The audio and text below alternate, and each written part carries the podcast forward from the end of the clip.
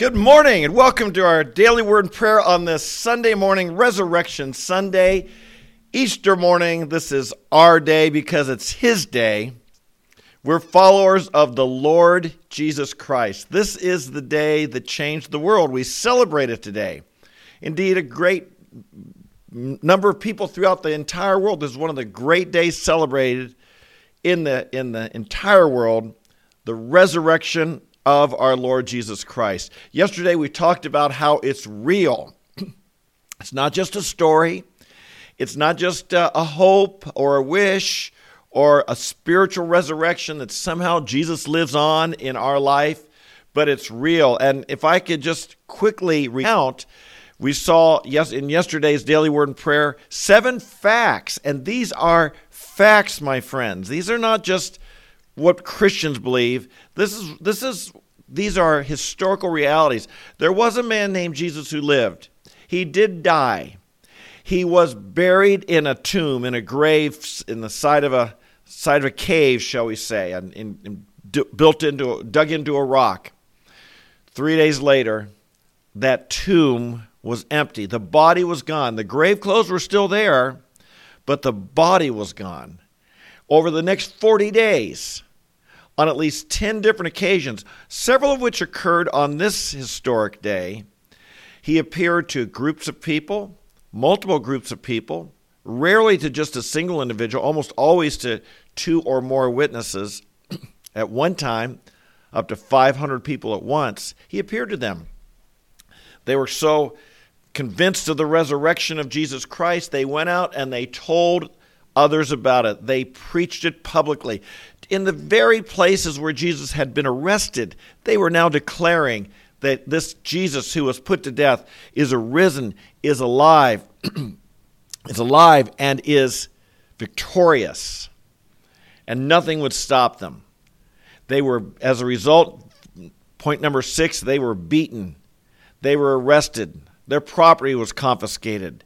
They were ostracized the power structures came against him with full force. Shall we say, every effort was made to cancel them.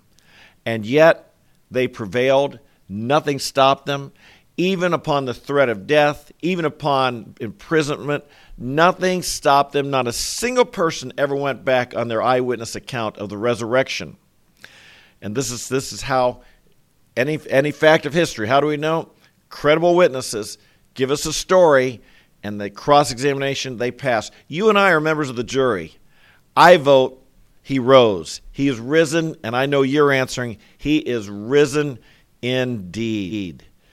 So we follow the ultimate champion. That's right. People ask me on campus sometimes, you know, why I'm I'm a Christian, and one thing is that I like to follow a winner. I like to follow a winner.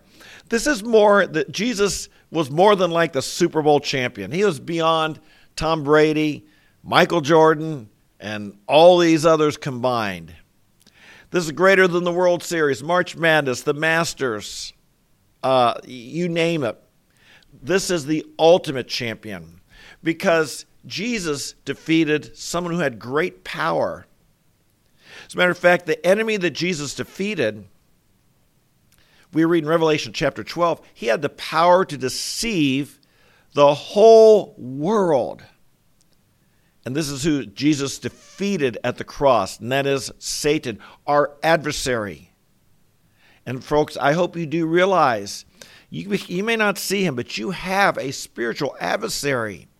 Someone who hates you, someone who wants to destroy you, someone who would like to see you in hell forever. That's your adversary. You dare not take him lightly. And Jesus conquered him in the ultimate cage fight, shall we say, the ultimate death match. He beat him. It looked for a minute like Jesus was down on the mat. But no, he won. He rose from the dead, and he is the ultimate champion. That's who he is. In Hebrews chapter 2 verse 14, we read that Jesus rendered powerless him who had the power of death. Now, how interesting is that? When we consider our champion, Jesus, the, the, the enemy, he overcame the enemy, and the enemy had the power of death. My friends, death is our ultimate enemy. Oh, there's plenty of things that we don't like in this world. We don't like poverty. We don't like strife. We don't like broken relationships. We don't like disease, illness, pain. There's plenty of things in this world we don't like. But the ultimate enemy is death. And it gets everybody. As I tell the students on campus, re- recent research has proven and shown, recent research and studies have proven that 100% of all people die. That's true. It gets everybody. And death, no one wants it. It's a, it's a terrible thing. It is the enemy of humanity. It is a result of sin. Romans chapter 6, verse 23 tells us the wages of sin is death, or the punishment, the consequence of sin is death. You encounter death and the loss and the pain of death. One thing it ought to cause you to do is hate sin more. One thing it ought to cause you to do is realize, boy, sin, it has a devastating consequence death. And death is our ultimate enemy. But Jesus, or hear what, hear what the scripture says about our hope. Because Christ has risen. And the great resurrection chapter of scripture is 1 Corinthians 15. Yesterday we saw in, in the beginning of the chapter how Paul says, I delivered to you as of first importance what I also received. That Christ here, here's, I deliver you as the first importance what I also received that Christ died for our sins according to the Scriptures, and that he was buried, and he was raised again on the third day according to the Scriptures. And they appeared to Cephas, and then the twelve. And then we could go on and read further because he says, then he appeared to uh, more than 500 brethren at one time, most of whom remain until now, but some have fallen asleep. And then he appeared to James, and then all the apostles. And last of all, as to one untimely born, Paul said, He appeared to me also. He goes on to speak about the resurrection and how if Christ is raised, and because Christ is raised, you and I will be raised as well. Brothers and sisters, death is not the end. No. I often talk about if you want to be a winner, you better know where the finish line is. I've seen more than one race, and I've been in a race where the fastest person did not win, because he didn't know where the finish line is. He gave up, he stopped running a little bit too quick, or he, he let up at the end, or in one case, didn't ran in the, in the cross country, ran for the wrong place, the wrong destination. If you don't know where the finish line is, you're unlikely to win. Now, our finish line is not finishing college or landing the good job or getting the nice house or paying off the mortgage or retirement or even death. No, the finish line of life is when we stand before the Lord God Almighty. And He renders an account of our life. We're hoping, we're planning on Him saying to us, Well done, thou good and faithful servant. You were faithful. Enter into the joy of your master. Sadly, with some, He'll say, Depart from me, who practice lawlessness. I never knew you. And so we want to be winners at that time. We want to stand on the champion stand with Jesus Christ because, again, he's more than the Super Bowl, uh, March Madness, Masters, World Series, all that combined. He's more than Olympic gold. He's on the champion stand, and he invites us to stand there with him. And when we do, we read the end of 1 Corinthians 15 what will be like? But when this perishable will have put on the imperishable, and this mortal, us, will have put on immortality, then will come about the saying which is written Death is swallowed up in victory. O death, where is your victory? O death, where is your sting? The sting of death is sin, and the power of sin is the law. But thanks be to God who gives us the victory through our Lord Jesus Christ. The, the, the sting of death, the, the power of death is sin. Sin, the, the law t- shows us we sin. We've broken the law. we have sinned against God. That's what makes death so terrible. If you die an unforgiven sinner, an unredeemed sinner, a lost sinner, oh my goodness, I can't offer you hope. But if you die in Christ, having had your sins forgiven, having been redeemed by the blood of Jesus Christ, bought back, purchased, you yourself purchased by the shed blood of Jesus Christ, which we remember just this past Friday. If you die in Christ, reconciled to God, then, oh, death, where's your victory? Death has no victory over us. Oh, death, where's your sting? The, grave has not that sting, but rather Christ has given us the victory. Because he lives, we shall live. Because he's risen, we'll be risen. My brothers and sisters, this is our hope, and this is our destiny. It's true. It's real. It's as real as the resurrection of Jesus Christ, which, as we saw yesterday, is a fact. Therefore, 1 Corinthians verse 15, chapter 15, verse 58. Therefore, my beloved brethren, be steadfast, immovable, always abounding in the work of the Lord, knowing that our toil is not in vain in the Lord. Amen. We often look at a hymn or on, on, on, on Sunday mornings and talk about it. And my favorite Easter hymn, my favorite resurrection hymn, was written by Charles Wesley, who wrote over, I believe, the number, no one knows for sure, but they think over 6,800 hymns this guy wrote. Charles Wesley, the brother of John Wesley. And one of his most famous, Christ the Lord is risen today. Hallelujah sons of men and angels say, Hallelujah. Raise your joys and triumphs high. Hallelujah. Sing, sing ye heavens, and earth reply. Hallelujah. Lives again our glorious King. Hallelujah. Where, O death, is now thy sting? Hallelujah. Dying once, he all does save. Hallelujah. Where thy victory, O grave?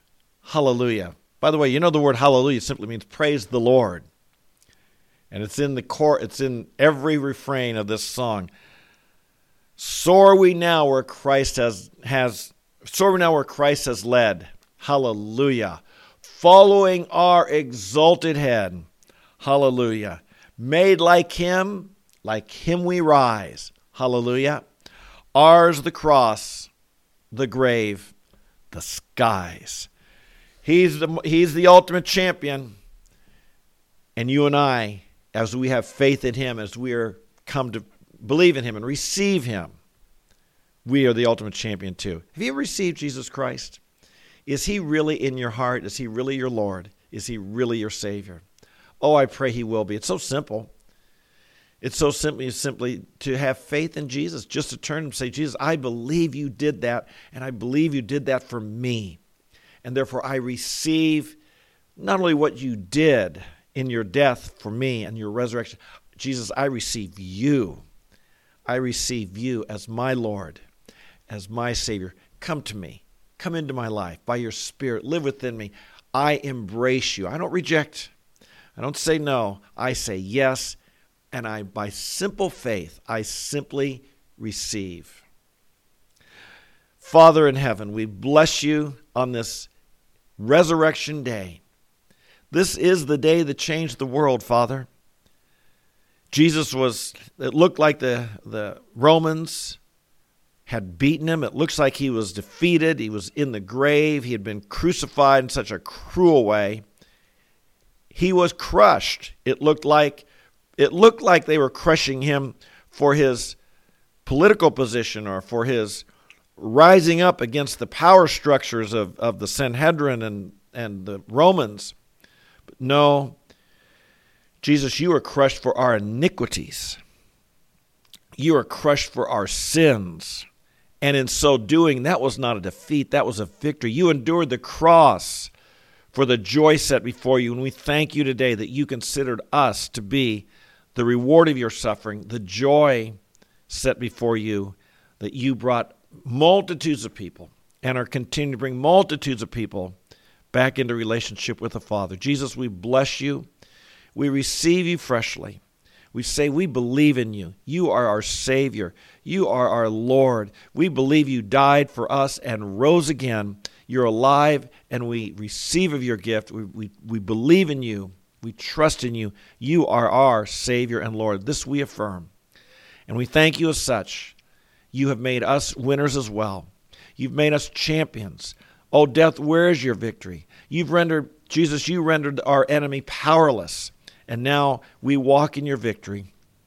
And we will be, by your grace, power, and strength, we will be steadfast, immovable, always abounding in your work, because we know that someday we'll rise too and stand before you.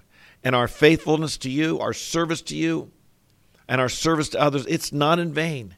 There is a sure reward because one day we will be reigning with you as well. We thank you.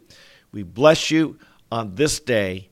In Jesus' name we pray. Amen, amen, and amen. God bless you. Have a wonderful day in church today. Sing, sing those resurrection songs robustly with all of your heart. This is our day. This is our victory. Walk in it. It's His victory, but He shares it with us. So walk in Him in it today. By the way, we're here every day. We come here every day. We believe to uh, the value of being in the Word of God every day. And I invite you to join us every day in the Word of God. We're not once a week Christians. We're certainly not once a year Christians. We're not once a week Christians. You want to grow in Christ? get into the Word of God every day. And so we're here like this every morning, 8:30 a.m. Eastern Time. But you can watch the YouTube anytime throughout the day, or you can even listen on the Apple, Spotify, or Google platforms. So I enjoy. I invite you to join us. Come back, hit the subscribe, hit the notify, tell your friends, and be part of this growing community of people who are followers of Jesus Christ. We'll see you tomorrow morning. Until then, may the Lord bless you, keep you, strengthen you, fill you with His peace and help you to walk in His victory. In Jesus' name, bye bye.